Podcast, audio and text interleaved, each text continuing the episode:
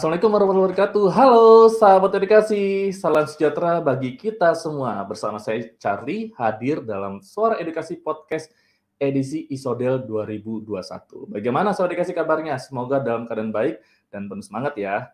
Dan di kesempatan baik ini, kami akan mengupas Isodel 2021 yang kembali diselenggarakan. Nah, sahabat edukasi, bicara mengenai perkembangan pendidikan di era saat ini, tentunya mengalami dinamika seperti yang kami kutip dari Kepala Pusat Data dan Teknologi Informasi Kemendikbudristek Dr. Muhammad Hasan Habibi MSI pada roadshow Isode lalu. Beliau mengatakan pandemi COVID-19 telah mengubah pola pikir, praktik sekaligus memperkaya proses pembelajaran yang dilakukan di seluruh dunia, tidak hanya di Indonesia saja, sahabat dikasih ya. Dan Kapus Datin menyebut pemanfaatan teknologi informasi untuk kalangan dunia pendidikan, kebudayaan, dan teknologi melonjak signifikan.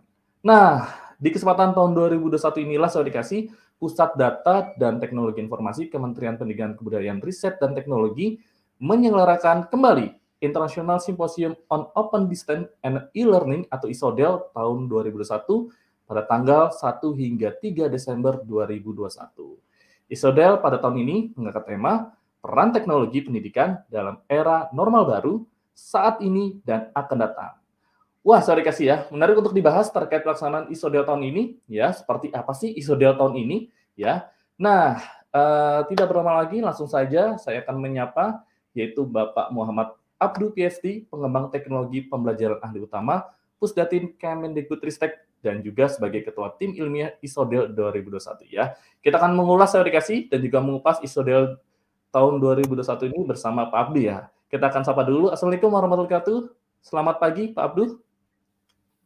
Waalaikumsalam warahmatullahi wabarakatuh. Selamat pagi, salam sejahtera Mas Yali. Salam sehat dan tetap semangat. Tetap semangat Pak ya. Wah, luar biasa ya Pak. Ya. Oke Pak, ini menarik Pak. Kita akan membahas terkait pelaksanaan ISODEL di tahun 2021 ya Pak ya. Yang sebelumnya sukses digelar nih Pak tahun 2018 silam di Bali. Tapi sebelumnya Pak, sebelum masuk ke ISODEL Pak, ini uh, mungkin untuk mengingatkan kembali ya atau merefresh kembali Pak ingatan akan uh, Isodel ini sebenarnya event apa sih Pak? Nah ya kan, dan juga latar belakang agenda Isodel tahun ini kembali dilaksanakan. Nah seperti apa Pak Abdul? Silakan Pak. Iya, uh, secara historis Isodel itu sudah kita selenggarakan sejak tahun 1945 di Yogyakarta pada saat itu. Hmm. Namanya bukan isodel tapi odel, singkatannya okay. dari Open Distance and E-Learning Symposium. Itu 1995 di Jogja. 1997, dua tahun kemudian, itu uh, Pustekom ya pada saat itu menyelenggarakan uh, simposium yang sama, masih menggunakan nama ISODEL, Open Distance and E-Learning, itu diselenggarakan di Bali Kemudian setahun berikutnya tahun 1998 itu simposium ini diselenggarakan di Bandung. Kemudian okay. uh, eh, setahun kemudian di 1999 di Surabaya. Dan seterusnya ya sampai di tahun 2018 eh, itu kita menyelenggarakan uh, International Symposium on Open Distance and E-Learning. Kemudian muncul di situ uh, terminologi isodel di Bali hmm. tahun itu dan ini kita klaim sebagai sebuah penyelenggaraan uh, isodel yang sukses. Nah, uh, ingin mengulang kesuksesan tersebut karena uh, pandemi COVID ini bukan menjadi sebuah alasan untuk uh, tidak bisa berkreativitas menjadi lebih baik, maka di tahun 2021 ini kami uh, menyelenggarakan kembali isodel dengan nuansa yang sedikit berbeda, menyesuaikan okay. dengan bagaimana uh, terjadinya pandemi COVID ini yang harus kita sikapi. Gitu, Mas Yali. Oke, okay. wah menarik ya Pak ya. Tapi sebelumnya itu kan tadi sudah disebutkan dari berbagai daerah uh, di Indonesia Isodel ini digelar. Nah, pandemi tahun ini mau tidak mau uh, memang tidak diperbolehkan dulu ya Pak ya untuk kita tatap muka. Ini ada mekanisme khusus nggak sih Pak apalagi kan nih pandemi COVID-19 gitu ya masih berlangsung. Ini tentunya kan isodel ini kan uh, internasional. dan juga pesertanya pun tidak hanya datang dari Indonesia, tapi dari luar juga. Ini bagaimana Pak mekanismenya sehingga bisa dikemas uh, sedemikian rupa dan juga uh, menarik untuk uh, apa dikunjungi gitu Pak? Silakan Pak. Iya, uh, tentu saja kita harus patuh ya dengan kebijakan pemerintah terkait uh, kebijakan untuk uh, menyikapi pandemi COVID ini. Nah, di situ kemudian uh, kita menetapkan bahwa penyelenggaraannya dilaksanakan secara full daring, jadi tidak okay. ada tatap muka. Oke. Okay. Nah, uh, terkait penyelenggaranya sendiri itu tidak ada yang berbeda dibandingkan dengan uh, kelaziman sebuah international conference. Jadi kami tetap menyiapkan ada plenary session, ada hmm. parallel session gitu. Nah, yang menarik di sini adalah karena ini full daring, maka uh, isodel ini harus kami kemas sedemikian rupa supaya menarik. Karena kalau tidak menarik, orang akan uh, segera meninggalkan tempat, orang akan segera berpindah, uh, berpindah channel gitu ya. Nah, yeah. ini kami juga menyiapkan ada ruang virtual untuk okay. expo. Ada juga kreatif gallery yang di sana uh, para pengunjung itu bisa mencermati dan kemudian uh, mendapatkan banyak pencerahan di sana.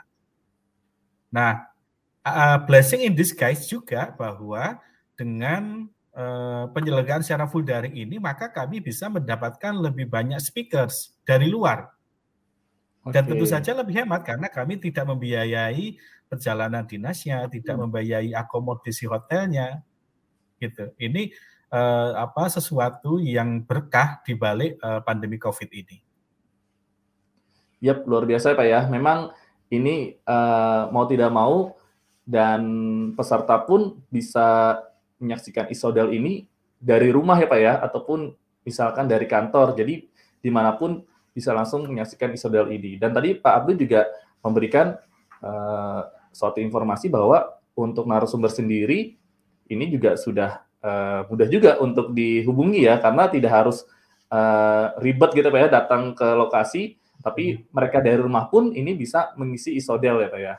Wah, ini menarik nih Pak. Tapi ada yang menarik lagi nih Pak, yaitu adalah temanya teknologi pendidikan di era normal baru sekarang dan akan datang.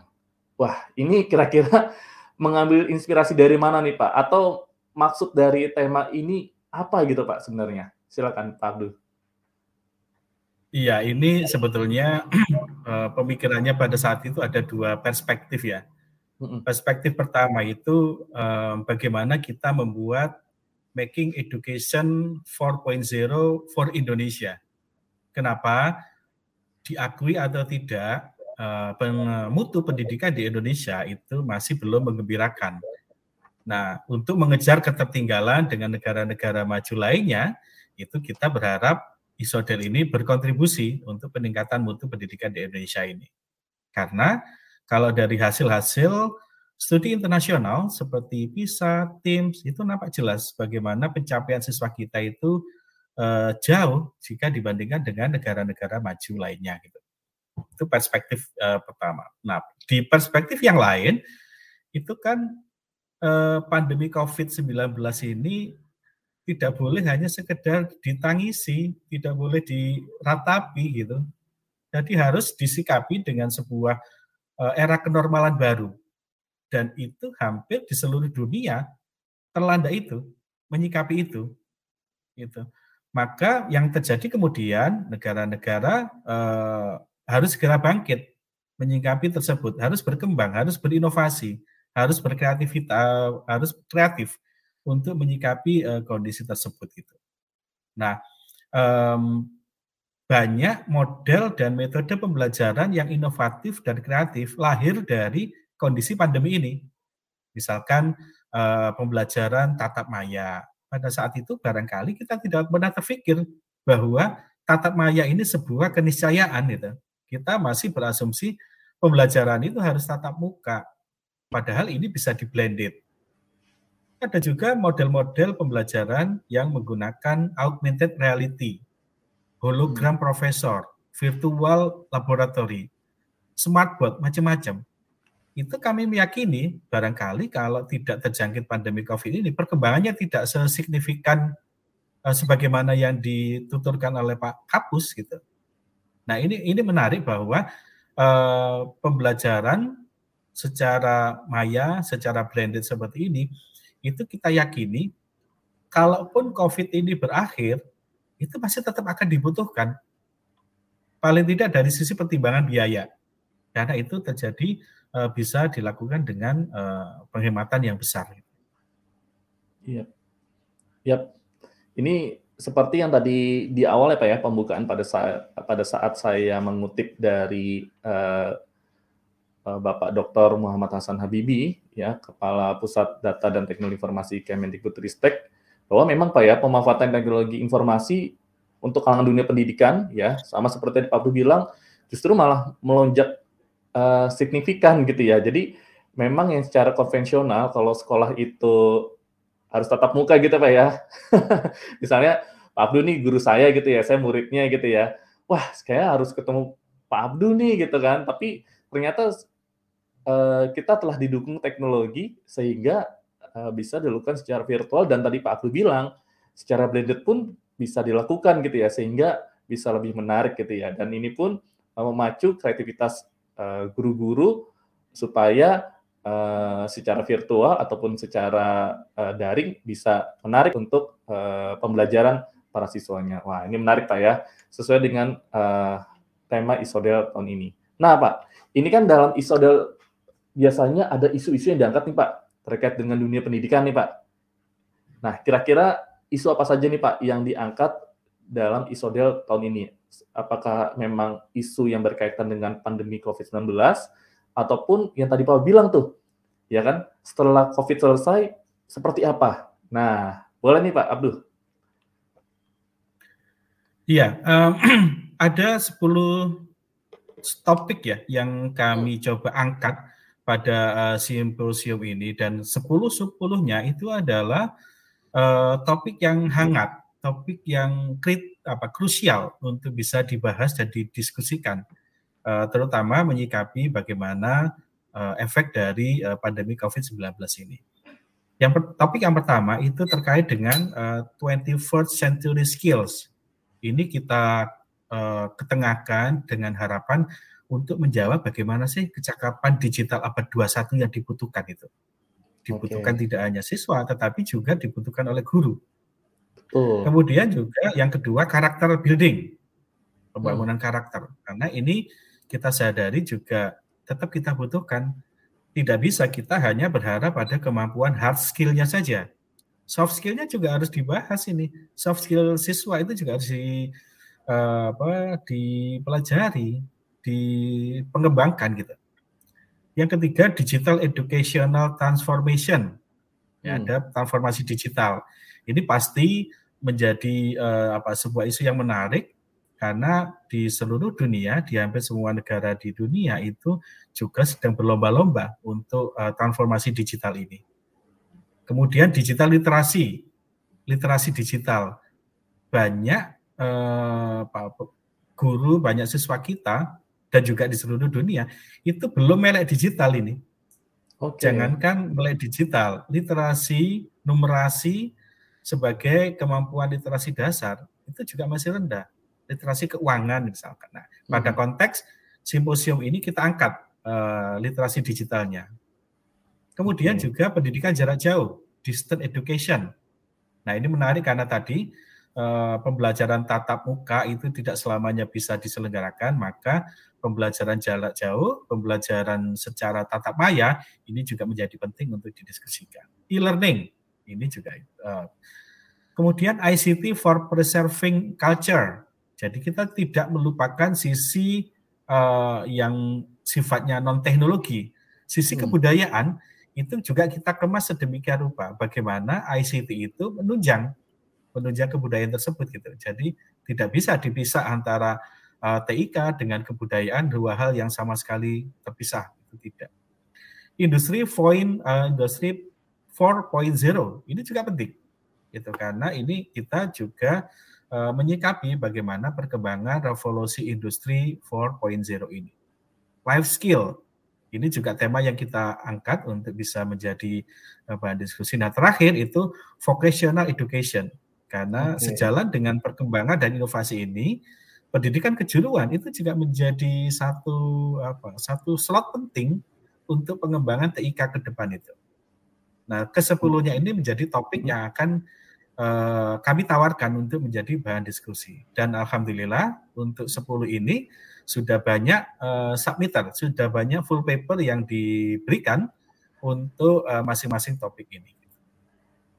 Oke, okay. Mas Oke, okay, menarik nih Pak ya. Tadi dari 10 topik ini ini wah ini saya pun mendengarnya jadi pengen ikut juga Pak. Karena ini sangat serius Pak. Ini topiknya sangat bagus sekali apalagi tadi terkait dengan digital gitu ya dengan literasi digital dan juga lainnya. Apalagi uh, transformasi digital yang perlu sama-sama kita harus uh, sudah uh, pegang gitu ya. Dan ini pun guru-guru uh, juga harus mengetahui juga soft skill dari siswanya dan ini pasti akan dimelekkan dengan uh, topik ini Pak gitu ya. Ini menarik Pak. Saya juga pengen ikutan Pak. Oke. Oke, okay, silakan uh, nanti bisa daftar. Boleh Pak ya. Wah, ini menarik sama dikasih ya. Jadi ya. memang apalagi guru-guru ini sangat penting sekali ya. Karena tadi yang Pak Abdul sebutkan 10 topik atau 10 isu ini juga bisa menjadi momen kita supaya kita bisa mengetahui nih update dari topik-topik tersebut. Oke, Pak Abdul, ini selain dari topik yang ditawarkan nih Pak ya, ya kan? Dan juga tadi uh, sebelumnya ada galeri virtual juga yang Pak Abdul sebutkan ditawarkan kepada peserta. Apalagi Pak yang ditawarkan peserta selama mengikuti ISODEL 2021 ini Pak? Nah, ini uh, agak sedikit berbeda ya dibandingkan ya. dengan penyelenggaraan simposium Itu secara dia, konvensional. Betul sekali. Kalau uh, secara konvensional barangkali peserta itu selain mendapatkan pencerahan juga mendapatkan goodie bag gitu ya. Nah, yang berisi iya, berbagai macam sponsor. Nah, kalau kita menyelenggarakannya secara uh, daring ya sebagai event internasional itu yang jelas secara akademik ya. Secara akademik peserta akan mendapatkan banyak sekali pencerahan dan pendalaman materi terkait dengan bagaimana perkembangan TIK untuk menunjang teknologi pembelajaran. Tidak hanya di dalam negeri, tapi juga banyak sharing nanti dari speaker-speaker hmm. dari luar negeri. Jadi okay. nanti bisa kita gunakan sebagai lesson learn. Kita bisa menggunakannya sebagai best practice. Dan kalau kita bicara teknologi, itu kan uh, tidak terbatas pada dimensi ruang dan waktu. Jadi okay. kalau di sana bisa diselenggarakan, ya insya Allah di kelasnya Bapak dan Ibu Guru, itu juga bisa diselenggarakan selama memang secara infrastruktur itu uh, memungkinkan gitu. Nah, juga barangkali selama ini uh, apa, peserta itu belum punya pengalaman mengikuti uh, apa, simposium ini secara daring. Nah, di sini juga hal yang menarik karena peserta akan mendapatkan pengalaman baru nih. Bagaimana okay. penyelenggaraan simposium secara virtual itu seperti apa sih? Hmm, betul, karena Pak. selain selain sesi-sesi yang tadi saya sebut ada uh, plenary session, ada parallel session, itu kami juga menyiapkan ruang-ruang khusus untuk eksebisi, hmm. untuk expo gitu. Dan uh, juga untuk um, apa uh, show untuk kreatif gallery. Ini juga kami oh. coba tampilkan di sana sehingga peserta bisa mendapatkan banyak manfaat di sini, tapi tentu saja tidak berupa fisik, gitu, tapi lebih secara uh, pencerahan akademiknya. Wah, ini menarik ya Pak ya. Jadi kalau saya melihat sisinya ini Pak, biasanya kalau kita di daerah gitu ya, mungkin peserta ah terlalu jauh nih ya, atau jaraknya gitu ya, harus ke sana gitu ya, atau harus capek-capek untuk nanti mencari penginapan dan juga lain sebagainya. Tapi ini virtual, jadi kesempatan kita di rumah aja bisa mengikuti event internasional ini gitu ya eh, kita sambil ngopi di rumah, sambil aktivitas di rumah, kita bisa mengikuti ini tanpa harus jauh-jauh kita ke lokasi secara konvensional yang sebelumnya uh, telah dilaksanakan. Jadi ini memang menarik juga untuk sahabat edukasi kalau penasaran dengan isodel gitu ya atau yang tadi Pak Abdul bilang sebelumnya belum pernah merasakan isodel. Nah, ini sekarang bisa merasakan isodel 2021 secara virtual. Saya juga penasaran sih, Pak. Oke. okay. Uh, Pak Abdul, ini tidak hanya ini Mas Yali. Iya. Hmm? Gimana, barangkali Pak? tidak hanya sekedar uh, melihatnya secara sendiri. Jika hmm. memang Bapak dan Ibu guru uh, peserta itu berkeinginan untuk nobar misalkan, wah itu bisa saja uh. dengan uh, kolega dengan teman-teman sejawat itu uh, apa uh, mengikuti ini selama bisa terregister di sana gitu. Jadi Betul. tidak secara individual saja, tapi bisa secara bersama-sama. Nah ini wow. salah satu yang membedakan ketika diselenggarakan secara konvensional itu kan ya datang sendiri, biaya sendiri, biaya sendiri, kemudian mendapatkan itu sendiri juga gitu. Iya. Oke, menarik sih Pak ya. Dan ini pun uh, secara virtual, oh iya bisa, oh iya bisa bisa barengan nih Pak ya. Betul juga Pak. Jadi bersama nanti mungkin ya. Bapak Ibu atau sahabat dedikasi memakai proyektor nonton bersama, lihat bersama, dan nanti bisa langsung uh, apa menyaksikan topik-topik yang dibahas seperti yang tadi Pak Abdul sebutkan. Wah ini menarik juga Pak. Oke Pak, ini tentunya Isodel tahun ini kan menghadirkan beragam narasumber nih Pak. Nah ini boleh disebutkan nggak Pak, uh, Isodel tahun ini tuh kolaborasinya itu dengan siapa saja Pak? Ada yang menarik nggak nih Pak? Silakan Pak Abdul. Iya, kalau bicara uh, institusi ya, kita di kami di Isodel 2021 ini berkolaborasi dengan uh, UNESCO juga dengan UT uh, Universitas Terbuka Kemudian juga kolaborasi dengan IDLN. IDLN itu singkatan dari uh, International Indonesia Digital Learning. Network. Nah, itu uh, memang uh, sebuah institusi yang uh, beraktivitas untuk kaitannya digital learning. Kemudian MUI. Ini juga menarik karena di MUI hmm. itu ada komisi pendidikan.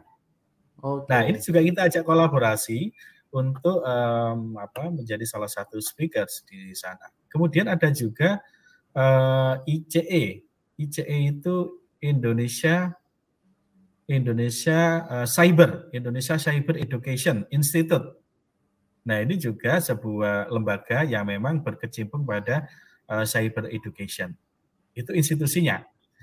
Kalau kita bicara tentang speakersnya, ini banyak sekali. Jadi selain beberapa uh, menteri yang kami undang ya untuk keynote speaker di plenary session itu juga kami mengundang ada uh, Profesor Zoraini Wati Abbas.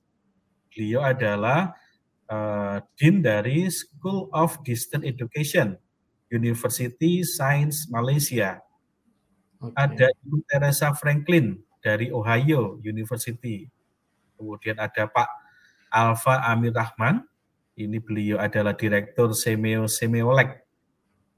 Kemudian dari Hong Kong, kami mengundang Profesor Lim Cherping, Edu HK. Ini beliau adalah Chair Professor of Learning Technologies and Innovation at the Education University of Hong Kong. Ada Profesor Marito Garcia dari Virginia University. Pak Tantowi Yahya, ini juga kami undang. Okay. Beliau adalah duta besar Indonesia untuk New Zealand. Hmm. Kemudian ada Dr. George Simmons dari Texas, Arlington, dan beberapa speaker dari uh, apa, dari luar negeri yang lain yang kami sangat yakin uh, para peserta isodel nanti itu tidak akan rugi uh, mengikuti ini Eh, kegiatan ini karena akan semakin banyak pencerahan dalam dan luar negeri yang akan diperoleh nanti. Kemudian kolaborasi juga kami jalin dengan beberapa sponsor. Itu ada Acer, ada Cisco, ada Google, Microsoft, Telkomsel Indonesia, Smartfriend, dan beberapa um, apa sponsor yang lain gitu. Gitu Mas Yali. Okay.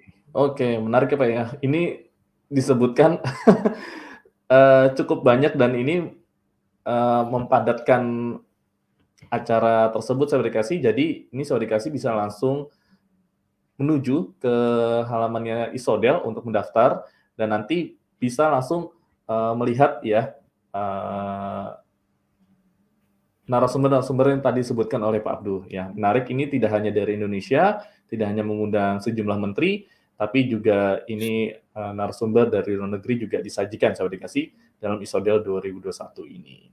Nah, Pak Abduh, Isodel 2021 ini juga mendapatkan tanggapan Pak dari Sekjen uh, Kemendikbudristek yaitu uh, Ibu Soeharti ya. Bahkan Ibu Soeharti ini bersumber dari media massa, ini menargetkan 1000 partisipan mendaftar di ISODEL 2021.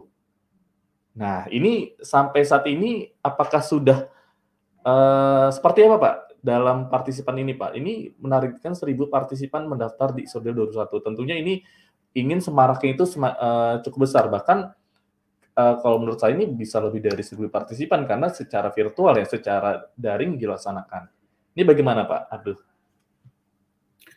Ya, um, sebetulnya ini ada dua ini ya, dua kategori ya.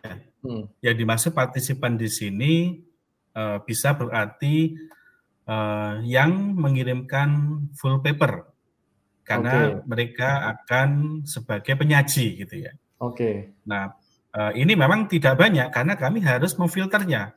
Kami okay. harus mereviewnya dulu, memfilternya Eh, sehingga yang uh, bisa kita anggap untuk mempresentasikan di sana setelah melalui proses review, baik itu review yang hasilnya clean atau review yang uh, sedikit catatan yang harus diperbaiki gitu, itu um, 70 sekitar 75-an ya ada perkembangan sekitar 75-an yang nanti akan mempresentasikan. Nah, Eh, kategori yang kedua adalah partisipan sebagai uh, pemerhati, pengunjung. Oke. Okay. Nah, ini yang kita targetkan sampai uh, eh, 1000 partisipan dan insya Allah ini akan terpenuhi karena banyak kanal yang kita gunakan termasuk podcast ini hmm. untuk bisa mensosialisasikan dan memfamiliarisasi gitu ya. Memfamiliarisasi bagaimana penyelenggaraan uh, ISODEL 2021 ini. Eh, karena kanal itu kemudian kita kita berdayakan semuanya dan bagi Bapak dan Ibu yang masih berminat untuk mengikuti ini belum kita tutup. Hmm. Kalau yang tadi uh, presenter pasti kita tutup karena kita butuh iya. waktu yeah. juga untuk persiapan hmm. dan penjelasan. Tapi untuk hanya sekedar uh, memperhatikan, menyaksikan uh, pengunjung itu masih terbuka untuk melakukan registrasi di web uh, isodel.kemdikbud.go.id. Jadi okay. mari Bapak Ibu silakan bagi yang masih belum itu bisa mendaftarkan pada uh, web tersebut. Oke, cukup mudah Pak ya untuk mendaftarnya Pak ya di Isodel Sangat ini. mudah karena ah, oke. Okay. Ya. Oke, jadi ini cukup mudah saya dikasih. Jadi yang Pak Abdul tadi sampaikan langsung aja klik di isodel.kemdikbud.go.id nanti di sana mendaftar sebagai partisipan, pemerhati ataupun pengunjung ya. Dan nanti itu berarti juga bisa langsung ya Pak ya melihat uh, pemaparan dari narasumber yang tadi Pak Abdul sebutkan ya Pak ya. Ya, setelah uh, mendaftar itu kemudian hmm. mendapatkan uh, ID, ID. Oke. Okay. Jadi ya uh, tanpa ID itu tidak bisa login. Oke. Okay. Nah, jadi kalau Bapak dan Ibu uh, apa belum terdaftar, belum hmm. bisa login, maka belum bisa berkesempatan untuk okay. mengikuti jalannya penyelenggaraan Isodel ini. Nah, okay. dengan adanya user ID tersebut, hmm. Bapak dan Ibu bisa menggunakan ID tersebut untuk login dan kemudian bisa mengikuti seluruh rangkaian proses dari Isodel ini. Wah, menarik ya. Yang tadi Pak Abdu bilang, kalau Bapak Ibu misalnya ada geng di sekolah gitu ya, ataupun di komunitas pendidikan gitu ya, uh, bisa nonton bareng tuh ya, bisa nobar. Jadi nanti nobar, uh, ya. cukup menghemat kuota juga ya, nobar langsung melihat nanti penyelenggaraan dari Isodel ini. Ini menarik sebenarnya Pak ya. Apalagi ini juga diselenggarakannya juga uh, dua ini bahkan sudah meski tahun uh, tiga tahun ya Pak dari 2018 di tahun 2021. Dan ini pun suatu kesempatan yang sangat emas sekali saya dikasih bagaimana kita bisa bertemu secara langsung ya uh, narasumber yang sangat berkompeten di bidangnya seperti menteri sejumlah menteri dari Indonesia dan juga tadi narasumber dari luar negeri juga. Ini menarik saya dikasih ya. Nah, Pak Abduh, ini waktu sudah berjalan Pak. Jadi sudah cukup lama kita ngobrol Pak terkait dengan ISODEL 2021. Nah ini Pak sebagai penutup Pak, mungkin Pak Abdul bisa memberikan pesan dan juga harapan dalam ISODEL tahun ini Pak. Silakan. Oke, okay, um, Bapak dan Ibu semua, uh, percayalah bahwa peran guru itu tidak akan pernah tergantikan oleh teknologi. Tetapi guru yang tidak menggunakan teknologi itu akan tergantikan. Sehingga uh, Isodel ini adalah sebuah uh, event, sebuah uh, apa, media, sebuah kegiatan yang bagus untuk diikuti untuk memberikan pencerahan teknologi pembelajaran yang lebih baik kepada Bapak dan Ibu yang selama ini uh, sudah memilikinya gitu. Nah, tanpa itu Bapak dan Ibu tidak akan terasah tanpa mengikuti kegiatan-kegiatan semacam ini eh, Bapak dan Ibu seperti halnya kata dalam tempurung. Jadi sudah merasa nyaman dengan uh, zona yang dimiliki, comfort zone gitu, zona nyaman dan uh, tidak ingin berubah. Nah ini adalah sebuah kesadaran yang selama-lamanya iman gitu. Jadi menurut saya gunakanlah event-event semacam ini untuk mempertajam, mengasah kemampuan khususnya eh, teknologi pembelajaran, model-model pembelajaran, eh, media pembelajaran yang Bapak Ibu sudah gunakan. Nah, eh, isodel ini seperti halnya sebuah puzzle yang eh, kita rangkaikan dengan beberapa kegiatan-kegiatan di eh, Pusdatin. Ada eh, apa DRB di sana, duta rumah belajar, ada pembatik, ada uh, event-event seperti Ki Hajar TikTok, Ki Hajar dan sebagainya. Kalau puzzle-puzzle ini kemudian dirangkaikan menjadi sebuah uh, apa, rangkaian yang utuh, maka insya Allah peningkatan mutu pendidikan di Indonesia itu bukan sebuah mimpi, tapi hmm. sebuah kenyataan yang nanti akan bisa kita raih. Oleh karena itu, kita mesti bekerja bersama, berkolaborasi bersama, khususnya terkait dengan penyelenggaraan uh, ISODEL ini, oleh karena itu kami berharap ISODEL ini bisa berjalan dengan baik, aman, dan lancar untuk kebaikan kita semua. Demikian Mas Ali, uh, closingnya. Wah, mantap sekali Pak Abduh ya. Betul sekali Pak, apalagi di era sekarang ini, new normal sekarang, pandemi COVID-19 kita tidak tahu kapan berakhirnya, dan di sinilah kreativitas guru ditantang ya Pak ya supaya yang tadi Pak Abdu bilang hmm. jangan sampai tergantikan oleh teknologi justru gurulah yang harus menguasai teknologi sehingga guru dan teknologi ini bisa berkesinambungan dan juga bisa menjadi model pembelajaran yang menarik untuk siswa-siswi apalagi di era zaman sekarang ini. Oke, Pak Abdu terima kasih atas waktunya Pak. Sama, -sama. sekali senang sekali saya bisa berbincang dengan Pak Abdu ya. Ini kita jarang ketemu ya Pak ya, tapi sekali ketemu langsung di virtual seperti ini, ini sangat menarik Pak. Oke, Pak Abdu, sukses Pak untuk acara Isodel 2021 Pak. Insya Allah. Dan juga sehat selalu untuk Pak Abdu dan salam untuk teman-teman dan juga rekan-rekan uh, yang bekerja sebagai panitia di Isodel 2021. Terima kasih Pak Abdu sekali lagi. Sama-sama, ya. Ali. Ya, sahabat dikasih demikian uh, pembahasan kita bersama Bapak Muhammad Abdul PhD, pengembang teknologi pembelajaran ahli utama Pusdatin Kemendikbudristek sebagai Ketua Tim Ilmiah ISODEL 2001 yang tadi telah memberikan banyak informasi terkait dengan ISODEL 2021. Nah, penasaran dengan ISODEL 2021 seperti apa? Langsung aja sahabat dikasih bisa mendaftar di isodel.kemdikbud.go.id dan di sana nanti sahabat dikasih akan mendapatkan eh, ID dan nanti bisa melihat penyelenggaraan ISODEL 2001 dan juga tadi seperti yang Pak Abdul bilang ya, ada 10 topik atau 10 isu yang sahabat edukasi bisa ikuti. Menarik untuk kita simak bersama-sama. Oke, sahabat edukasi, demikian untuk podcast Suara Edukasi kali ini. Terima kasih telah menyaksikan dan sampai ketemu di Suara Edukasi Podcast selanjutnya. Saya Charlie, pamit undur diri. Wassalamualaikum warahmatullahi wabarakatuh. Sampai jumpa.